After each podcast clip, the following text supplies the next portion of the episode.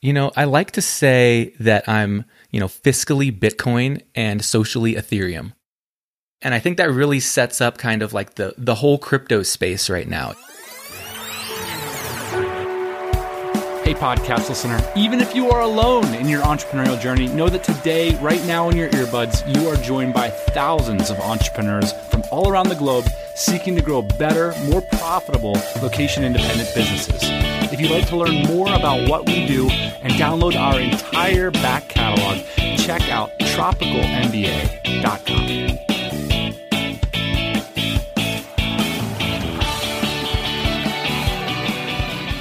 Hey, happy Thursday morning. Thanks for listening to the pod. Today's show is a topic for anyone, I'm assuming this is you, uh, interested in the future of money. And we're going to bring the heat this week. That's the intention.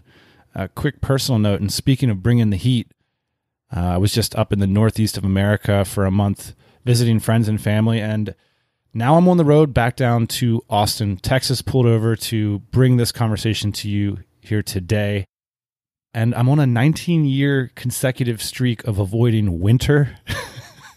I don't know, maybe that's the origin of this podcast is really just us wanting to avoid consecutive cold and dreary weeks.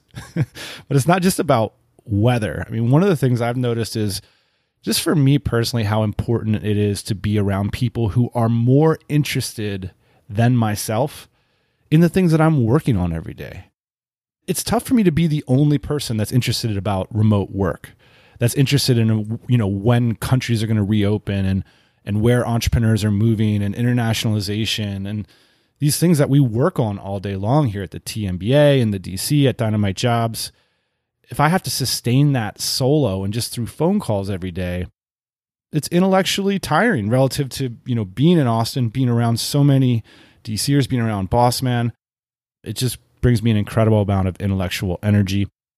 It's a, a continual lesson I learn over and over again is just how important it is to be around like minds and really makes me nostalgic for DCBKK, which is our event that would be happening around this time of year every year. And I just so, so look forward to the day when hopefully things can normalize somewhat and that, you know, us as like minds, as listeners of the TMBA, we can all get together again. I look forward to that. And this conversation is actually you know, directly related to one of those meetings. Someone I met in person through a DC event, which is our private community. So uh, today's guest is going to shout out the Dynamite Circle. If you want to read about that, you can check out tropicalmba.com slash DC. And, you know, look, this is a way for us to hang out with people that are more interested, that are smarter than us. and uh, today's guest is just one example. If we've done what today's guest did and accepted cryptocurrency as business payments – just a few short years ago, we would be rolling in it. All right, I'm not gonna I'm not gonna grind that gear too many more times. I had such a great time speaking with today's guest, Greg Gerber, who's been on the show before and has proved himself to be a leading thinker about cryptocurrencies like Bitcoin and Ethereum. And I fully concur with the way he describes himself on his website bitlift.com as your wingman down the crypto rabbit hole. He is this and so much more, so join us on today's rabbit holes. Here's what you can expect how the crypto landscape is changing, the practicalities and philosophy of Bitcoin and Ethereum and their uses, why MicroStrategy's Michael Saylor recently spent many hours hunched over a computer buying crypto, and so much more. One of the just little nuggets is how Greg gets a 14% return on his money every year. There's just a lot packed into this conversation. I hope you enjoyed it. And just some technical notes.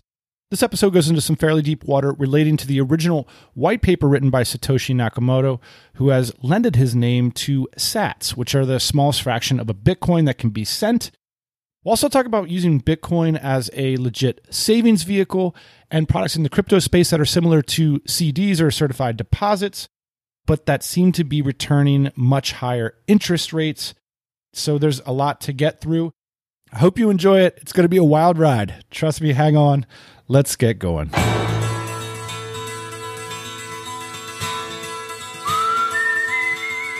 My name is Greg Gerber.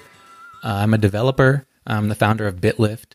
I'm a long term DCer, so shout out to all the DCers out there.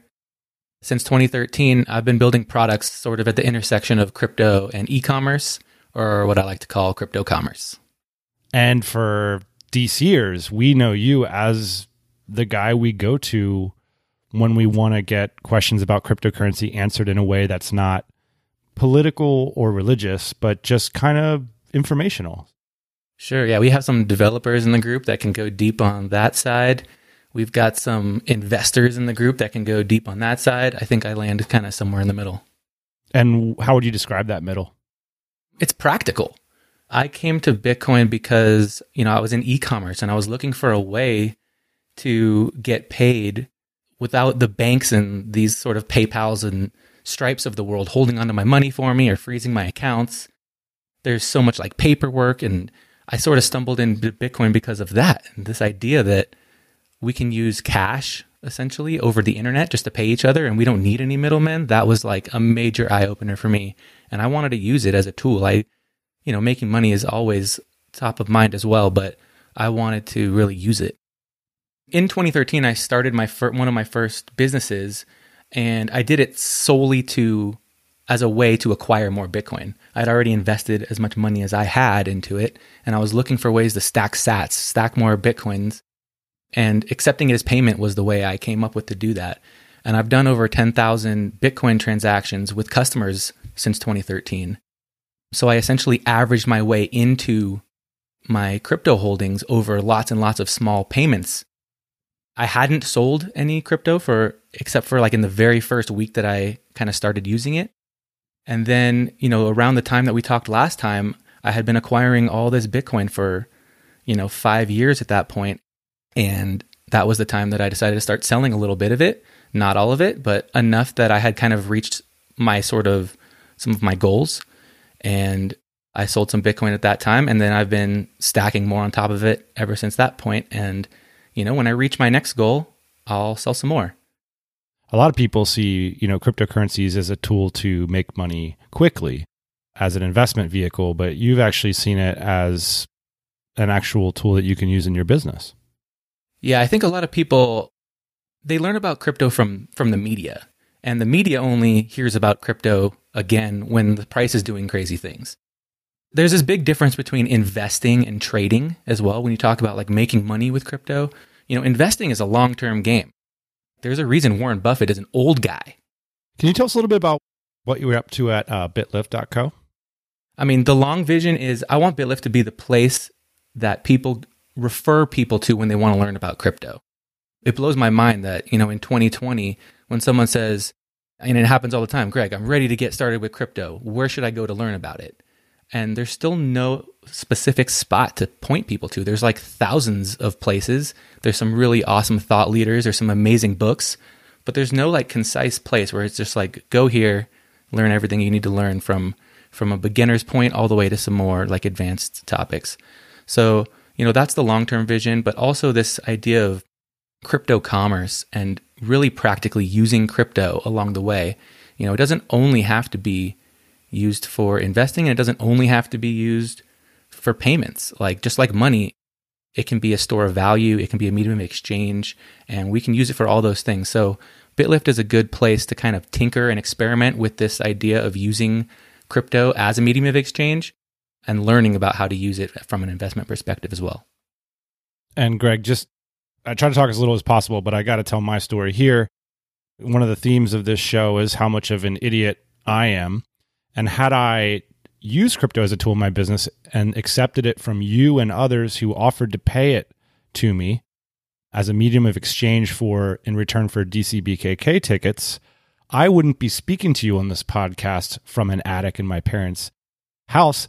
I would be speaking to you from a satellite phone from a yacht in Mexico. yeah, well, I'm not quite sure that would be true, but maybe. I mean, if you if you held on to it long enough. And by the way, if you had sold it the day we talked last time, you know, I looked up when we talked last time. It was December 15th, 2017. It was 2 days before Bitcoin hit its all-time high. And what was the price the last time we spoke about Bitcoin? It was 17,000 and 2 days later it was 20,000 and then uh, it's been lower than that ever since. And why is that the case? Or sort of interpret that for those of us who aren't familiar with the market? Yeah, I've come to have a much more like a better understanding of kind of market cycles when it comes to Bitcoin. I think a lot of it is driven by this process called the halving that occurs in Bitcoin. And a lot of it's driven by the media. And there is like a, a stable upward slope. However, it's incredibly volatile and it'll boost 10 times past it and 10 times under it along the way. And I think part of it is also driven by what I mentioned with these halving events and the amount of Bitcoins that are created is cut in half every four years. That drives demand. When the amount of Bitcoins gets cut in half, there's half as many Bitcoins, new Bitcoins being created to go around. And lots of people out there are holding on to theirs. They're not selling them. So when new people come in, there's less Bitcoin to be to be acquired, and that tends to drive the price up. The price drive up drives the media. The media drives more people, and then we blow ten times past what might be the actual value of Bitcoin. And then we take a few years to correct back from that. And then a halving comes and the cycle happens again.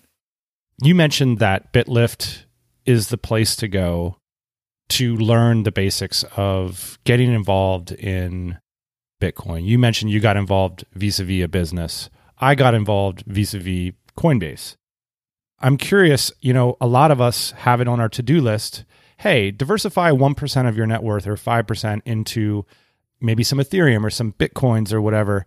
For the people like me who have these things on their to do list for years or months, what are some intelligent ways to get started taking action in learning about and investing in crypto?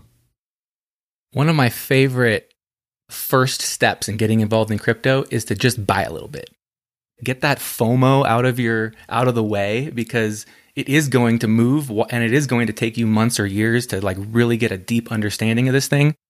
Tinker with it, lose it, just mess around with it and start playing with it. And once you do that, you'll for whatever reason, crypto news will start coming to you. Crypto and like articles and crypto things will start happening around you once you have some of it. So that's the really simplest first step. The next step is just investing basics, really you know, having very specific goals. Like, what are you trying to achieve? That's another big thing I tell people out the gate. Investing is a tool to help you achieve what you want to achieve. You don't just like wait around for the price to go up and then think it's going to keep going up and just hold it forever. What's going to get you to that next chapter in your life or or the, like up to the next ladder rung? And if you know what that is, map what that correlates to in like the Bitcoin price and sell when Bitcoin hits that price. Like don't mess around. This is the reason you're doing it. So, really having like a personal goal, I think, is also a very important starting point. Start with only Bitcoin. You can dabble in a little ETH too, because there's a lot to understand there. But Bitcoin really is like the, the best starting point. And when you say ETH, you mean Ethereum? I do. Bitcoin and Ethereum are two very, very different.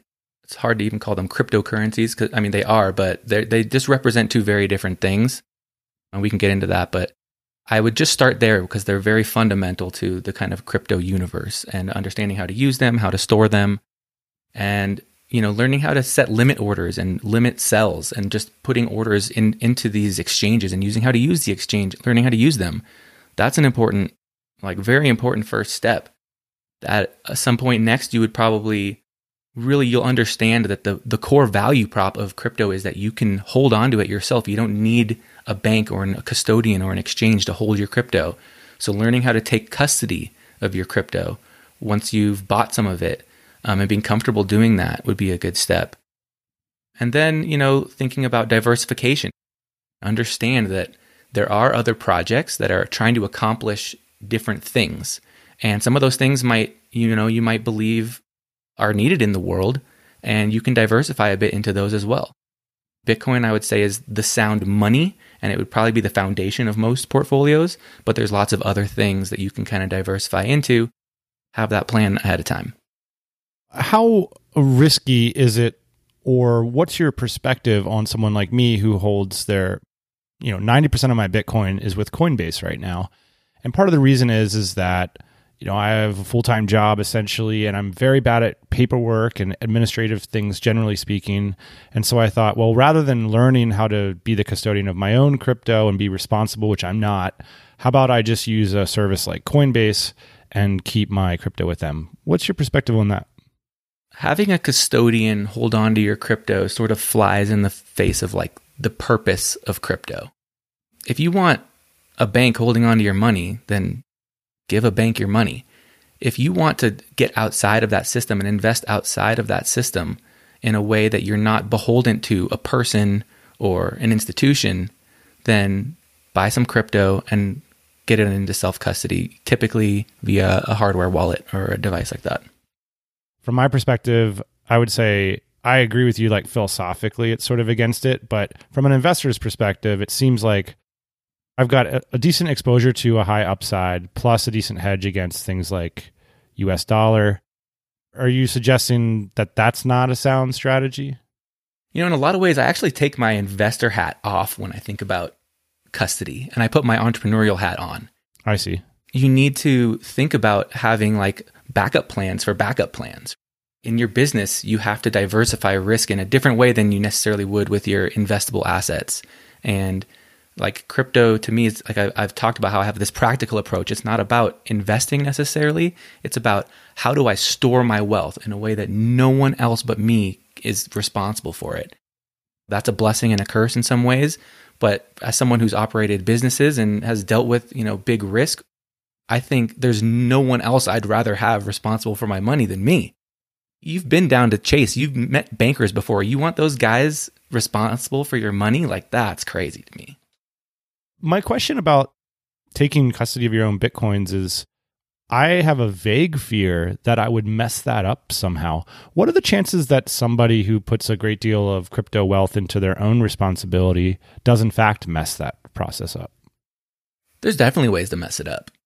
But I think if you took the right approach and started small and were careful and really understood what it was you were doing, and that doesn't mean spending years like reading books about it, that just means tinkering with it. Like, how would you like evaluate a tool that you're going to use in your business? Evaluate the wallets, find the one that makes the most sense for you, and start, you know, fling $10 at it and then light the thing on fire and then rebuild it again to make sure your $10 is still there. Once you've done that a few times, all fears about self custody will go away.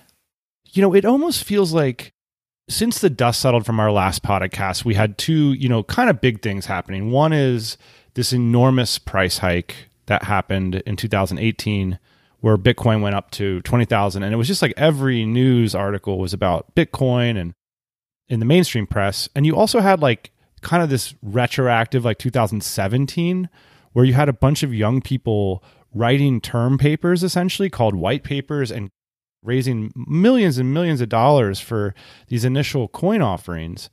And it seems like those two events are ancient history now. And I'm curious if you could interpret those two events for us with two years of hindsight. What was that ICO craze really all about? And is there's still a part of that DNA in the crypto community? Yeah, there is the DNA of what happened during the ICO boom is still alive and well. It's now like in the yield farming and lending world of Ethereum.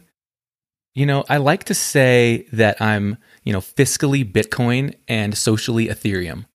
And I think that really sets up kind of like the the whole crypto space right now. It's like Bitcoin is the money. And I think a lot of people even in Ethereum would agree that to be the case. Ethereum is more like this fuel concept for powering this global supercomputer that you can build applications on top of.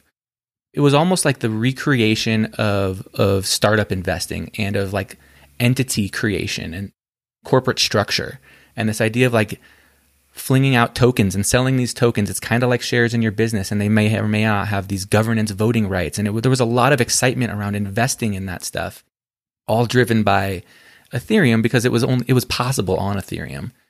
So to translate that for someone who really knows nothing about it, are you suggesting that most of these ICOs were actually just subversions of Ethereum? They weren't actually a whole another brand of cryptocurrency. Oh, absolutely. Like probably 95% of the ICOs that happened were actually just tokens launched on top of the Ethereum blockchain. There are definitely other people trying to build blockchains of their own.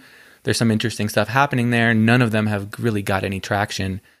And when you say on top of the blockchain, like what is your most useful metaphor for helping the rest of us understand blockchain currently? Maybe I would think about like rewards points sort of a thing. When an airline or, or a business wants to get into like a rewards program, they don't build a database and build a system for issuing points to their customers. They purchase into some SaaS tool that makes that possible, and then they manage the sort of liquidity of their points and what, what people do with them. Ethereum is a platform for managing your rewards points, so to speak. I mean, it can be used that way. It can be used for a lot of things, but the ICO boom was really about that particular use case. And the reason they wouldn't write their own blockchain is because Ethereum's is popular, or is it because it is so difficult to do from a technology perspective? I think the reason that they were using Ethereum was because Ethereum was so hot. You could build your own database, but no one would care. If you mention the word Ethereum and ICO, then people care. I think that was a little part of it. Another big piece of it was, you know, the regulatory place wasn't the same then. You could go to Coinbase, buy a bunch of Ethereum, move it to your wallet, and then just start investing in ICOs all over the world without having to KYC or kind of give up your personal information to those projects. That's know your customer. Right. Today, if you're building like a product in the crypto space, if you're selling crypto or you have customers that are using crypto within your products, you need to legally not only know your customer, but you also legally need to track what they're doing with the crypto and with the tokens that they're using in your in your system. You even need to track what what they did before buying your your tokens and after they get rid of them like within 5 hops or some something ridiculous like that. They're they're tracking you. Is that against the original principle of Bitcoin as well? Totally. And so, how do you reconcile that sort of new reality of regulation of all this stuff? The regulation has, has changed a lot. And quite frankly, a lot of people were scared that the government was going to really crack down harder on the crypto space. And what happened actually is that they embraced it. They're keeping their enemy closer, essentially. And they're really making sure that anyone in the crypto space, any startup or business in the crypto space, is following anti money laundering rules and doing this know your customer stuff. But they're also completely allowing it to happen.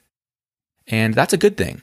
And you can still use crypto without going through those processes, just like you can use cash, like paper fiat dollars. You can still use dollars without the government knowing what you're doing, how you got it, who you're giving it to, what you're doing with it.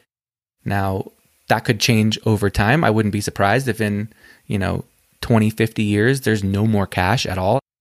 And even government money is run on blockchains. I, I wouldn't surprise me at all. But for the time being, I could still send you crypto and no one, there's no intermediary. No one has to know who's doing that or why, just like we could do with cash. When we talk about cryptocurrency, it's like Bitcoin, Ethereum seem to dominate the conversation as if they're essentially synonymous with cryptocurrency itself. And even your description of these ICOs seems to corroborate that basic idea. Is that how things are in reality? As of today, yes, but Bitcoin and Ethereum are very, very different. Bitcoin is sound money, and every day that goes by that Bitcoin continues to produce new blocks and continues to do exactly what it was set out to do since the day it was launched, Bitcoin gets stronger. That's why, you know, you see people like Michael Saylor or some people investing millions or hundreds of millions of dollars into Bitcoin. People are not investing hundreds of millions of money into Ethereum in the same way. People are using Bitcoin to like as a hedge against the, the financial system. People are investing in Ethereum as a venture capital investment. Ethereum is like this playground of, of like, what does the future of decentralized everything look like? And Ethereum wants to be the supercomputer that powers all of it. And that's that's a huge, huge goal. And it's it's got a lot of road bumps to get there. Like Ethereum is having a lot of trouble right now. They're also having to rebuild their entire system from the ground up to scale to allow for this this future that they see. So Ethereum, there's a lot of really fun, cool projects, things happening on Ethereum, and the Bitcoiners, you know, snub their nose at it because Ethereum doesn't really know what it is yet. and there's so many projects on there and a scammer all the way to someone who really knows what they're doing can launch a project on Ethereum without anyone's permission. And that causes some problems, but it's also like the beauty of Ethereum. You can't say the same for Bitcoin. Bitcoin has released like a few new features over the last few years, and all of them were like really, really low level, like technical things that most people would not even know exist. As you know, someone who knows a lot of people who hold Bitcoin, sometimes the dream or the future that a Bitcoiner might imagine is I imagine a world in 10 years where Bitcoin is as powerful as gold or where, you know, countries and central banks use it as a reserve currency or they they hold it as sound money like you're saying.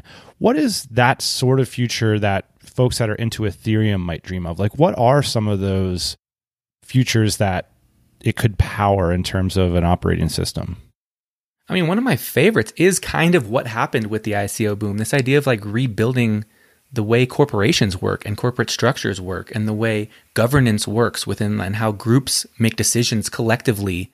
That can all be done in a decentralized way now, meaning, you know, there is no CEO, there's no boss, there's no person counting the votes. It's software that runs all of that. And I think people in Ethereum, they're not they're not as interested in sound money as they are in just as tinkering. Like they're the makers of the crypto space, right? And Bitcoiners are very conservative. And, you know, Bitcoin had to kind of decide to be that way. You know, the white paper talks a lot about payments and about e commerce and about using Bitcoin more practically. But we really found out, like during the last big boom, that Bitcoin can't be used by every person on earth like a thousand times a day. It gets backed up really quickly and the fees go through the roof. And it's not really good for being digital money that's used the same way our credit cards are used. However, Ethereum would like to see Ethereum used that way or and or tokens on top of Ethereum used that way. And in order to accomplish that, they have to reconstruct even Ethereum from the ground up and that's what they're doing with Ethereum 2.0 right now. Could you maybe take a stab at well why not? Why can't Bitcoin be used that way? Because I remember when, you know, you see that you can pay for your Starbucks coffee in Bitcoin and, and that kind of thing. And you start to think, well, you know, why isn't this just like Visa now? What is the, the holdup? It does seem like it, you know, a cryptocurrency would lend itself to this kind of uh, ease of transaction. Wow, it's a big topic as why can't Bitcoin be the Visa? I realize I'm asking you to wade into some deep waters. I don't want you to present yourself as like some developer on this project or whatever. Like, interpret it for those of us who don't think about it that often. For me to understand why Bitcoin can't scale to be Visa or to be like the money we spend on the internet every day, you really have to understand like what money is and where it comes from. Money is gold, or it was gold. Like hundreds of years ago, money meant gold, and people would literally interact with gold. And it was a terrible tool for exchanging, and it definitely wouldn't work over the internet. Gold only worked in person, and it was hard to verify. It wasn't as portable. You couldn't put as much of it in your pocket as you needed, as you might have wanted to. It was a terrible tool, but it was the best that we had. And Bitcoin is has created digital gold. So yes, now we have this new tool that it's literally a thousand times better than what gold was, but it still can't quite even Visa is not moving gold around. There, it's a it's a second layer, a third layer, a fourth layer on top of gold that can release all these efficiencies. And the faster you want it to be, the higher up the chain you got to be. And the more sound you want the money to be, the lower down the chain you want to be. And Bitcoin is like the lowest foundational level of digital money. So it's almost like then the metaphor with gold really holds up in an important way. Is this really about that other important element of money, which is debt? If you combine institutions and then debt with digital gold, couldn't then, you know, the Bitcoin logo be right next to the Visa logo? Isn't it just a matter of debt and enough people cooperating, enough institutions cooperating? Yeah, I think it is. One thing I also came to learn about this, and I always have had a very negative view on debt.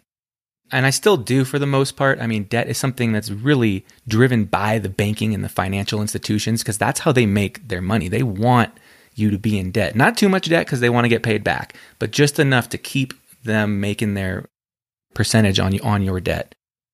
There's a whole new industry that is booming within the crypto space and it is around lending, this idea of lending. And what I came to learn is that like Mark Zuckerberg, for example, if he wants to buy an island, he doesn't go sell his Facebook stock. He just takes out a loan against his Facebook stock. One thing that you're seeing a lot now is especially long term holders of crypto. Some of them are depositing and using some of these lending platforms to borrow against their crypto. If they need money and they want to start using money, they just borrow against their crypto to do it. And not only does it mean they don't have to sell their hard asset for a soft asset like fiat money, but also there's no tax consequences, which is a big driving force of this. When you sell your Bitcoin, you pay capital gains tax. In, in the US, as at least as, as far as I understand, you pay capital gains tax. But if you borrow against your assets and you spend that money, you never have to pay those taxes. You could actually continually to borrow against your hard assets forever. And the same thing goes for your house or any other asset people who have wealth and have assets, it's the way that they use money. They don't sell those assets to go to go spend the money. They borrow against them. Give me a second to talk about today's sponsor, Travis Jamison, SmashDigital.com. They're the first people we reach out to whenever we're thinking about improving our rankings or any SEO question, frankly. In fact, recently I reached out to the team at Smash Digital with a 301 SEO project, which wasn't a great fit for them. So they referred me to someone who could help. And I know that's why we use them. And so many listeners of this pod use the services over at smashdigital.com. The reality is, they really know what they're talking about. They've got skin in the game. They use the exact same methods for their clients that they do to rank their own portfolio of profitable businesses. That's right, they're practitioners.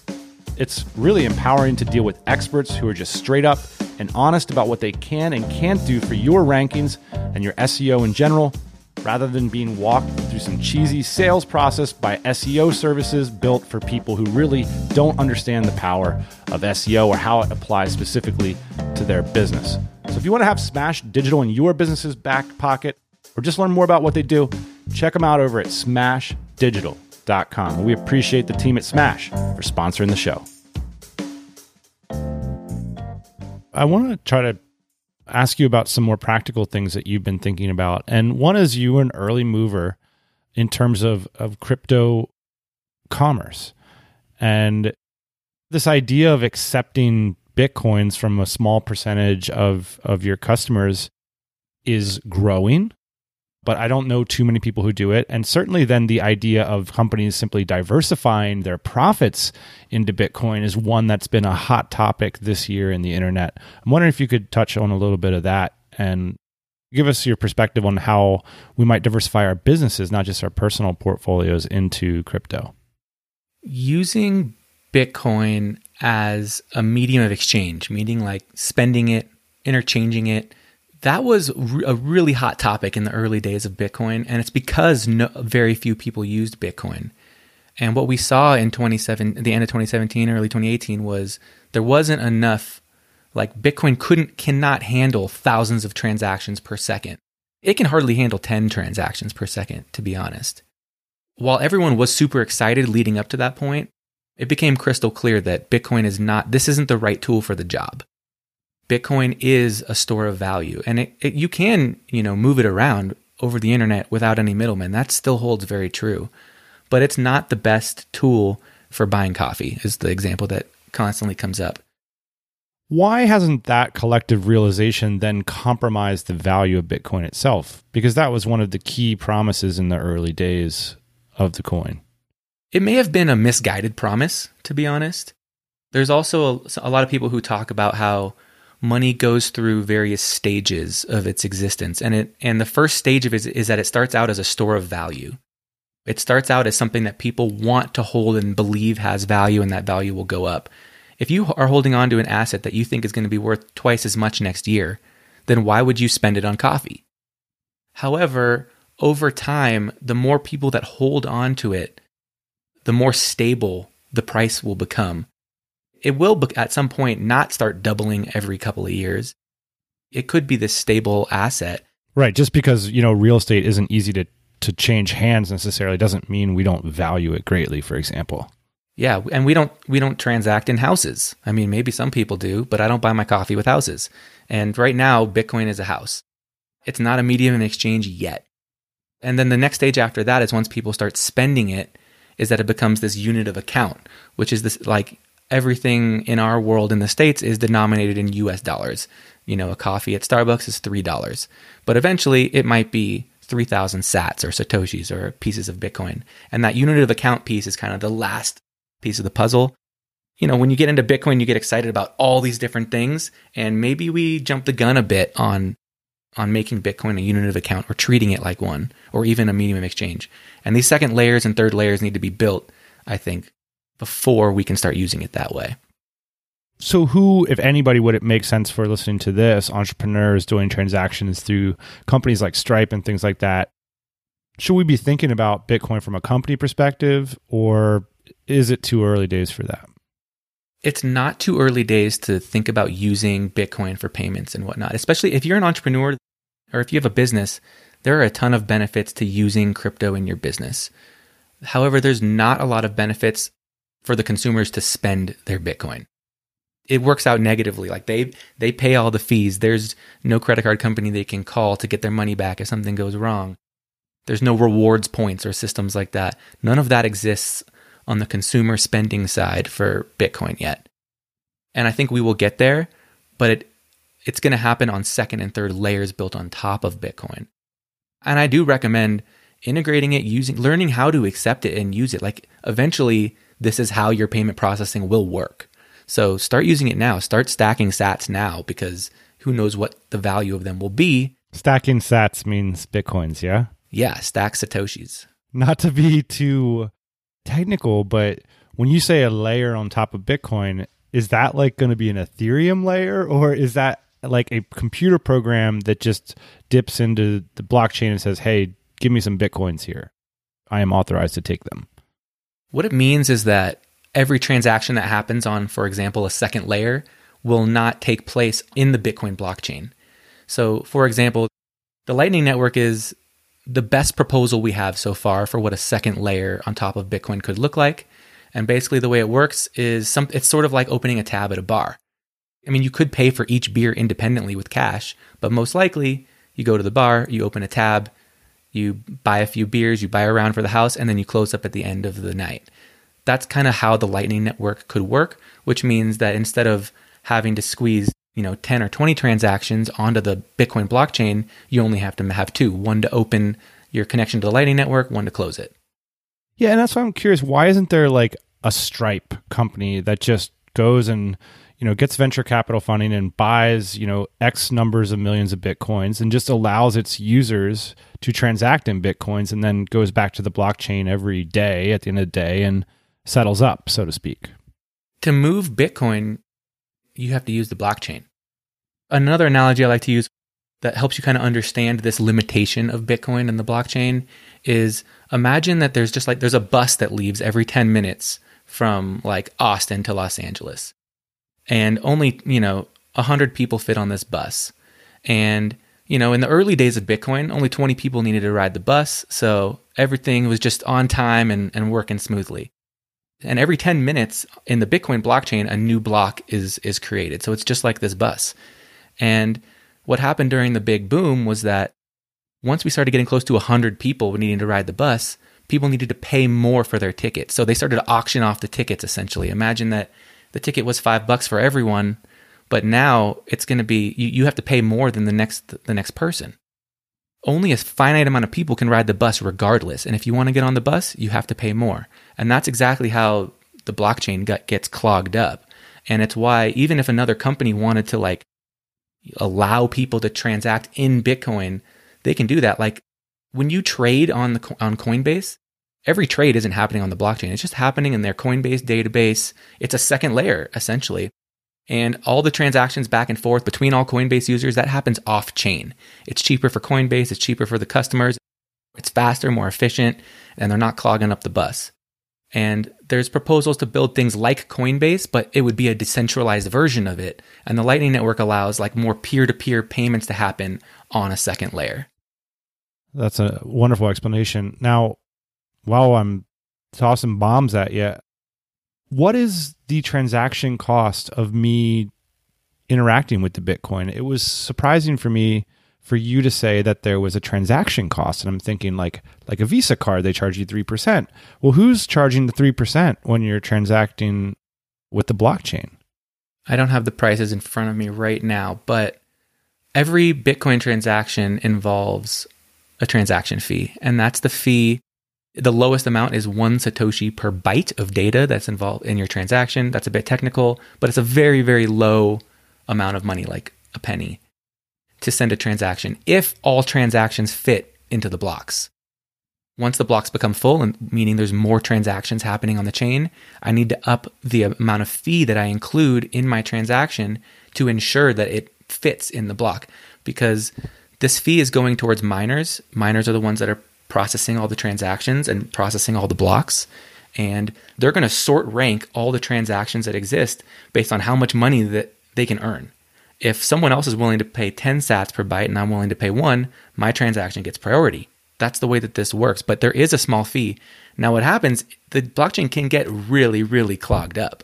I'm talking like during the peak of 2017, there were some transactions. I was spending hundreds of dollars in one transaction because it had a lot of inputs, meaning there was a, you know, I received payments in e commerce. So I have a lot of people paying me to then spend that chunk from um, lots of different transactions has a lot of data in it. And I mentioned it's like one sat per byte of data. So some transactions can get super expensive. You wrote in a document that we shared that I earn passively 14% on my cash today. That is going to be the headline of this blog post. Unbelievable. This is the dream, especially in today's day and age when none of this seems so certain. Give us a view into how you're doing this please don't make the title of this episode how to earn 14% on your cash today. That's just clickbait. But it's technically true. There are a lot of these institutions in crypto. There's CeFi institutions, which are centralized finance, and then there's DeFi protocols that are these decentralized software running on the Ethereum blockchain. And both of these, there's these two kind of different ways of approaching this new world of lending in the crypto space.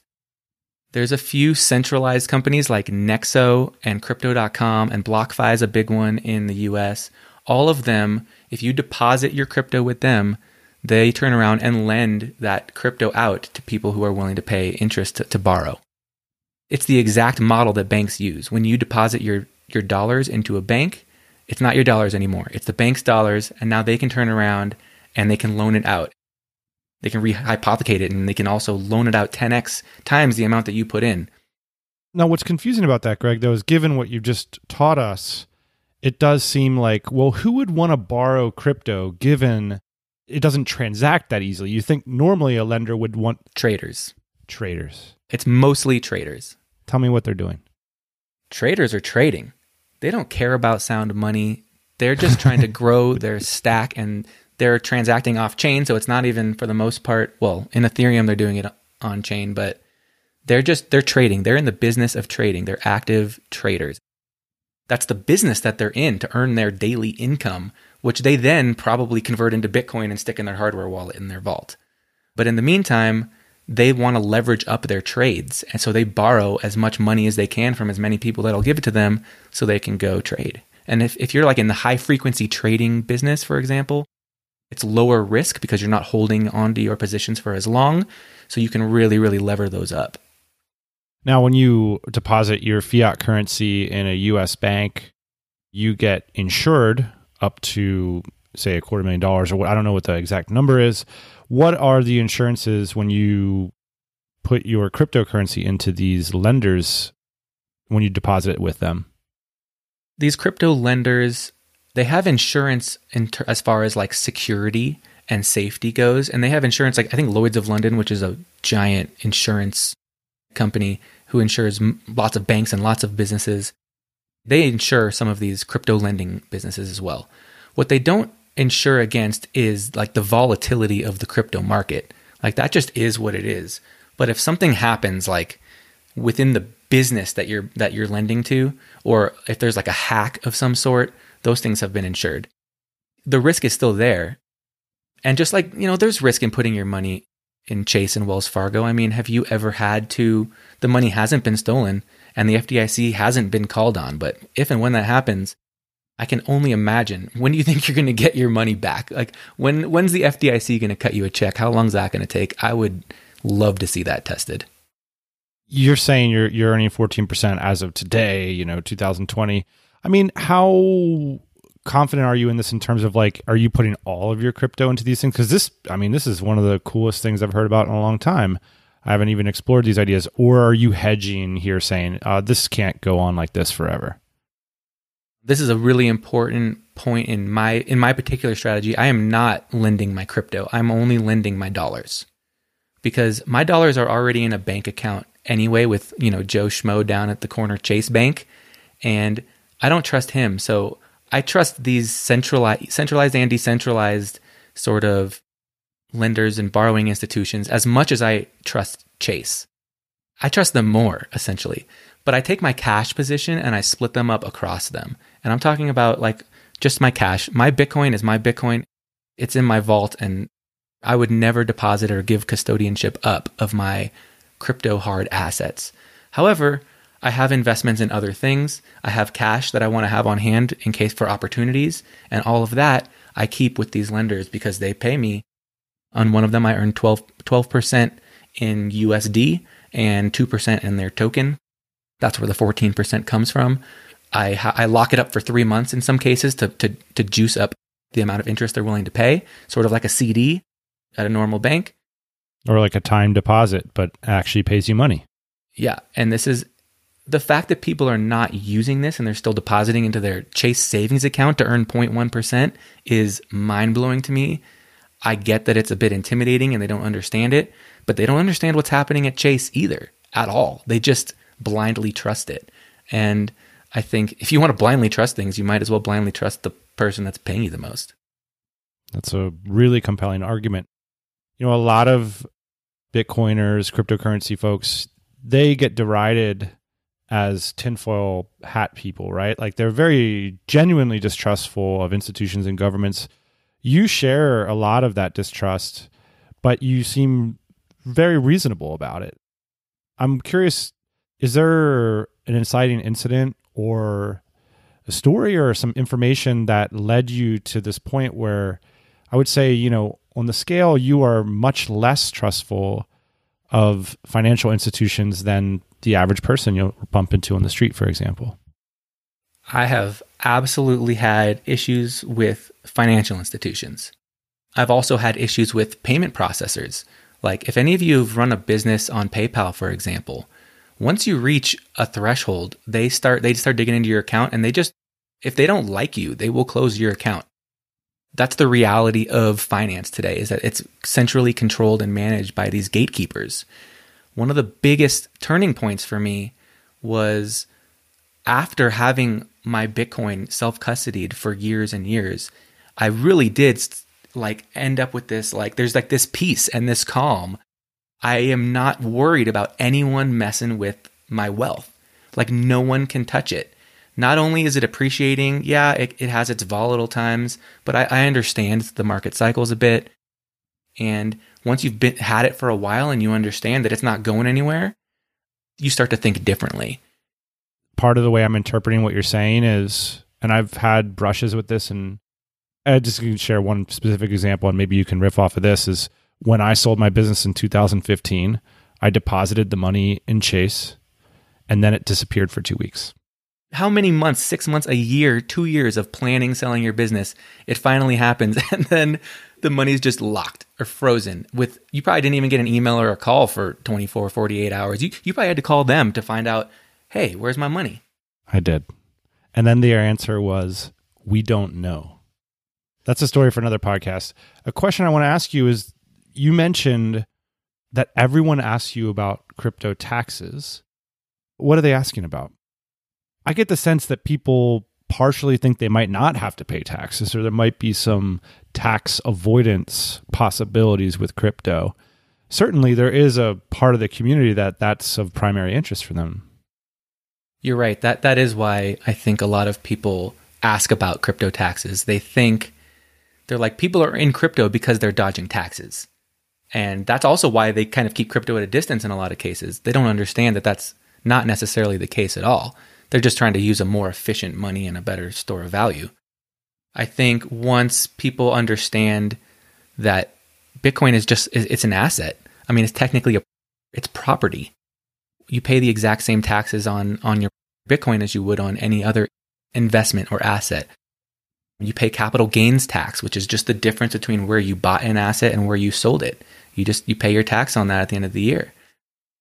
Greg, I think I can read into this. I know why people are asking you because they're wondering if someone's going to call them up about 2016. Yeah. And say, "We saw what you did and you didn't know at the time, you know, that the US government was going to be comprehensive about this."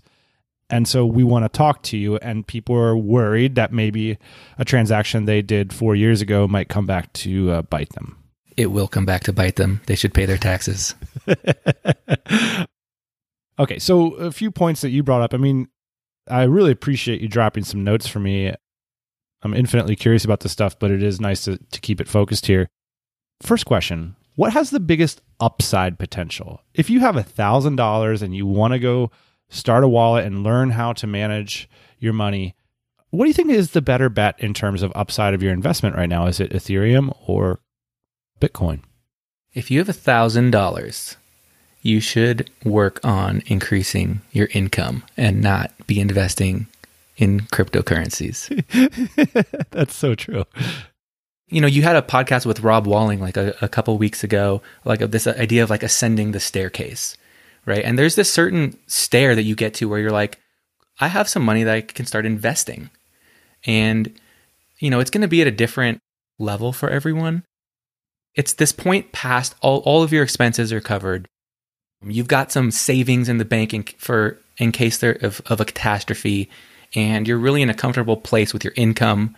Now you can start thinking about investing, and it's likely not a thousand dollars.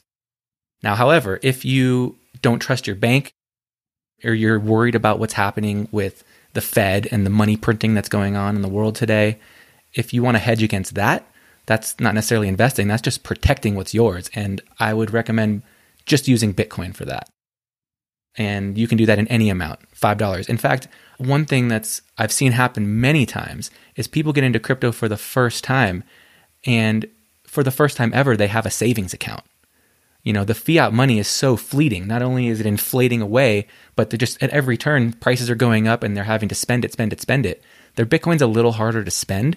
So for the first time, they've got this place that they can stash even a little bit of wealth. And now they have a real savings. And that's that's something amazing. And that's a definite use case. I want to ask you for your hot take on, an, I think, at least in the entrepreneurial space, one of the biggest news items in the crypto space was the revelation of uh, Michael Saylor, who runs MicroStrategy, essentially described hedging his company's bets against the US dollar. He was concerned that they had too many US dollars on their books and that they didn't have good strategies to invest them in necessarily. And so instead he bought a epic crap ton of Bitcoin. What's your hot take on that revelation and how it's been treated in Twitter and how it's affected the crypto space? Michael Saylor represents like people who have been in finance for a long time who are willing to take the time to understand what money actually is and have gone down the rabbit hole and have been convinced just by their reading that Bitcoin is the soundest form of money that's ever existed. The amount that he was willing to spend, it almost didn't matter. It could have been 5 billion, it could have been 500 billion. The fact that he is a CEO of a public company and has a lot of people looking to him for really important decisions. And this was the decision that he made. That's, I think, what's really important. And then the second piece of that is he did buy a crap ton of Bitcoin. He bought 38,000 Bitcoin. And, you know, he spent 450 million, I think, to do it. And roughly 500 companies can acquire 38,000 Bitcoin before companies own every Bitcoin that's ever existed. And there's like something like 10,000 public companies in the world. if 1% of companies, public companies did what he did, there'd be no more Bitcoin. So this just gets gets you to really understand like how scarce of an asset Bitcoin is. The fact that these really smart people who have been in finance a long time, it's taken them 10 years to understand what Bitcoin is. It still means we're at the very, very early stages of this. Who do you have to go to to buy that? Like, do you have a secret cigar meeting room with Satoshi himself? How does one even buy such a huge quantity of Bitcoin? There's some really good interviews with him where he breaks down his process for acquiring the Bitcoin. However, he also talks about how he was sitting at a computer like he was trading like a thousand times per per hour or something to slowly acquire. And he's like his goal was to make sure he didn't move the markets and the markets didn't notice that he was acquiring this much bitcoin. It's really fascinating. My guess though is he had he just bought direct on some exchanges. He bought via otc which is just direct between people that these orders are not on the order book in the exchange where other people could could buy the same bitcoin that he was buying he was buying it direct from people like over SMS or chat or on the phone. I bet you he was just getting Bitcoin wherever he could get it, is probably the answer to that. All right, Greg, to end here, what I want to do is toss out some issues to you and get your hot takes on them. All right, it's 2020. Just guess what you think the price of Bitcoin would likely be five years from now. Five years what would you bet on? I'm not asking for a prediction. I'm just saying like where would the number be that Vegas would put it at that you say I would bet that, you know, 50% over, 50% under at this price. I'd probably go back to the stock to flow model that values Bitcoin based on scarcity. And with 5 years is a perfect amount of time because we're about 1 year from what this model would predict to be the next peak and it's a 4-year cycle. That's two peaks from now basically the stock to flow model puts Bitcoin at like 1.2 million per Bitcoin in five years, give or take a few years. What are the chances that Bitcoin goes to zero?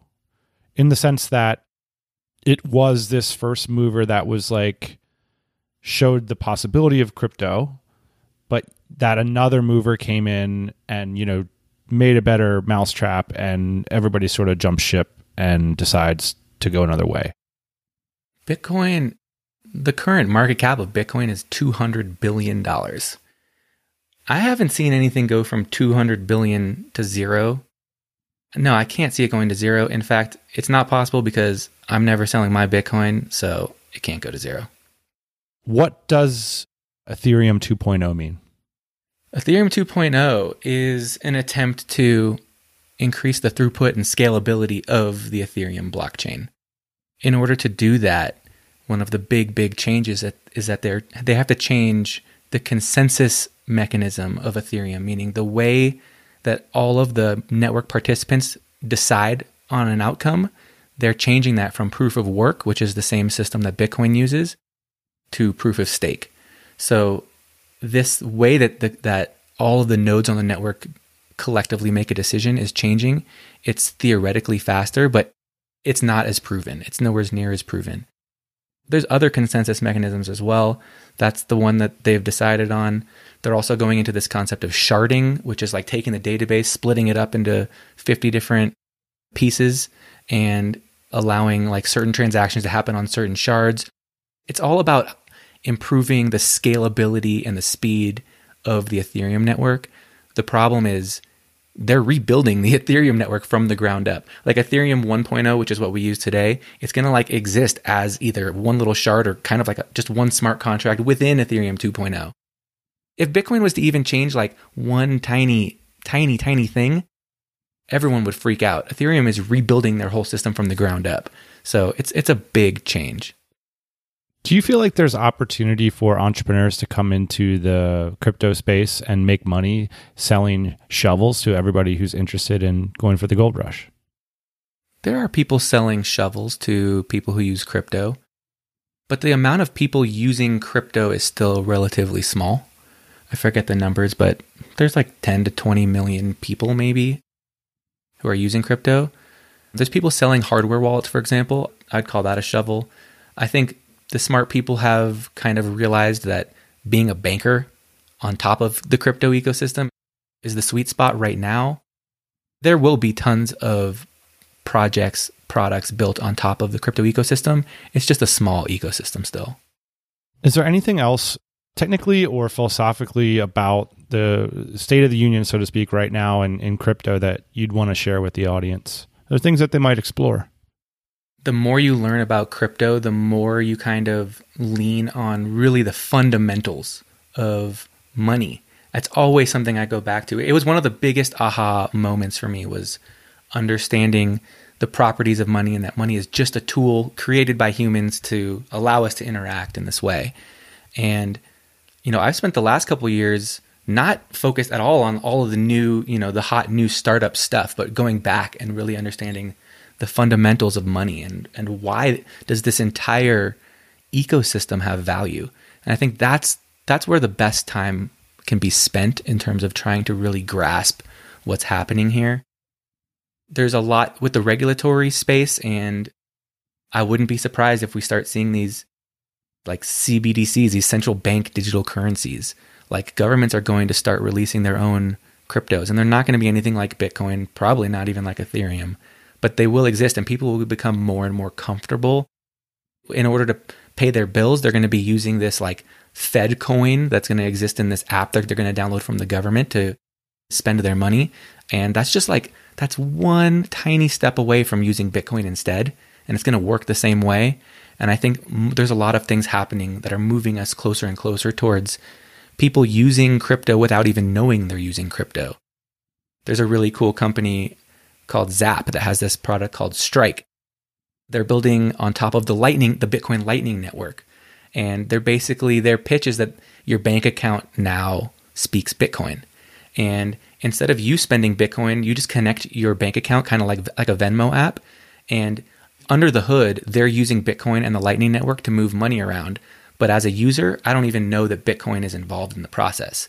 And I think a lot of like the technicalities of crypto are slowly being extrapolated away.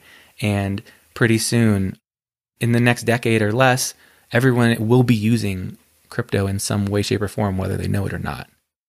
One of the topics you brought up or themes is you know the entrepreneurial rungs of the ladder and when investing comes into that and you also mentioned a sense of security and financial freedom that you've experienced by holding your own crypto assets and taking responsibility for them.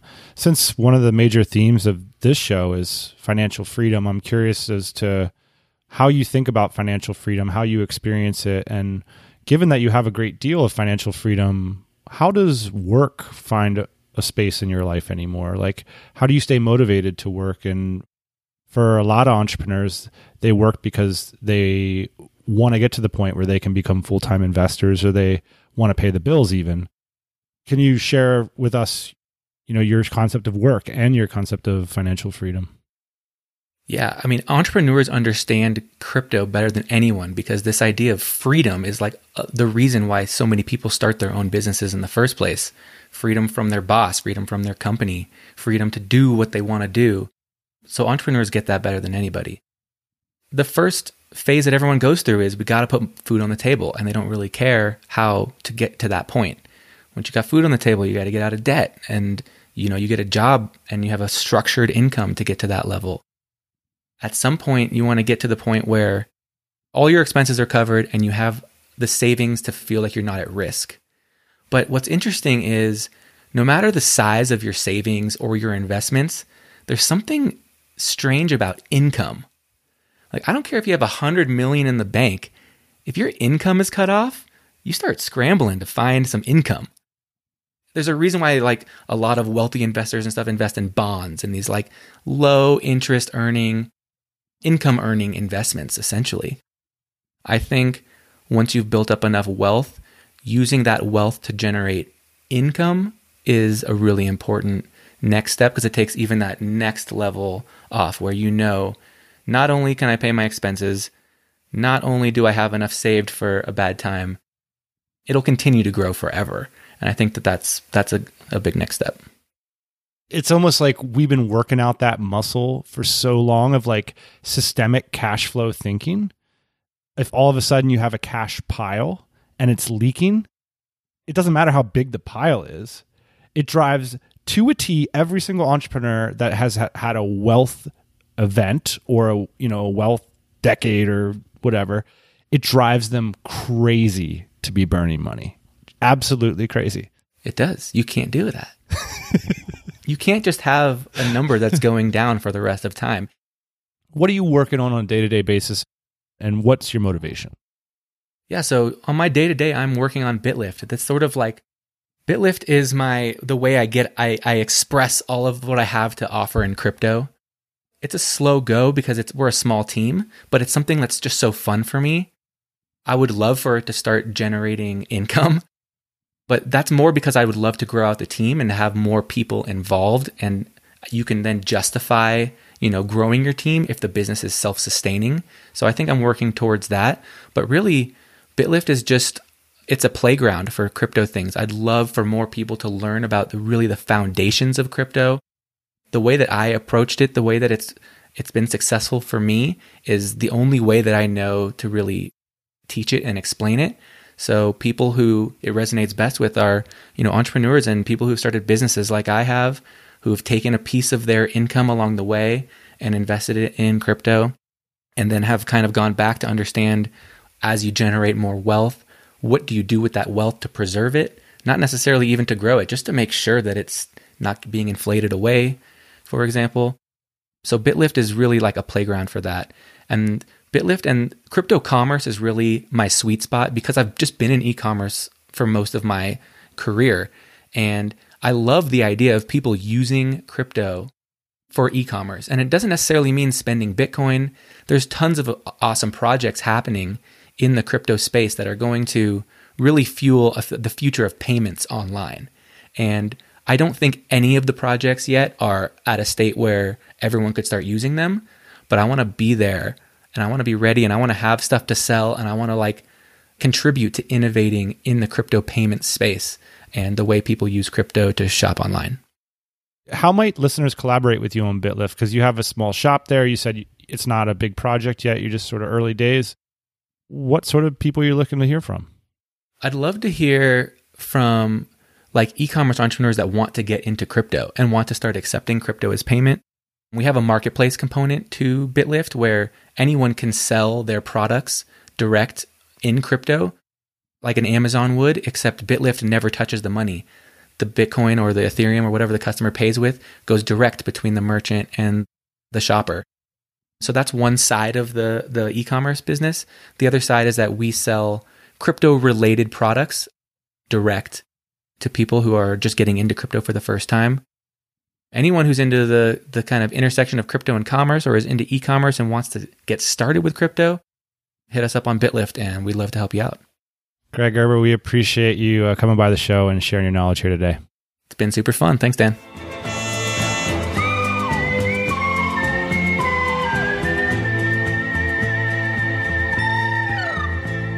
Big ups to my guy, Greg Gerber. I appreciate Greg, all he's done for the DC community and us here at the TMBA podcast. Obviously, with crypto, this is such an evolving story. I'm looking forward to having Greg back on the show for regular catch ups. So if you have questions for Greg or topics you'd like to see addressed, feel free to ping me, Dan at tropicalmba.com, and we will get to them. And just to mention again, big shout out to bitlift.com. Greg has some amazing information and swag. Super cool uh, Bitcoin related swag over at bitlift.com. Head over there, sign up to their newsletters. It's all really, really good stuff. So, shout out to Greg for creating that resource when he could probably just be sitting on a yacht somewhere, but he's going to work for us. So we appreciate it, Greg. And that's it. We will be back next week. Shout out to smashdigital.com. If you got any SEO needs, check out our sponsor, Smash Digital, the preferred SEO partner of the TMBA community. That's it. I got to get back on the road. Appreciate you listening. We'll be back, as always, next Thursday morning, 8 a.m. Eastern Time. We'll see you then. Hey, thanks for listening to the Tropical MBA podcast. You can go to tropicalmba.com, get access to hundreds of back episodes and all kinds of other goodies. Load up your iPod. That is the cheapest way to fly business class on your next international flight. We will see you next Thursday morning 8 a.m. Eastern Standard Time.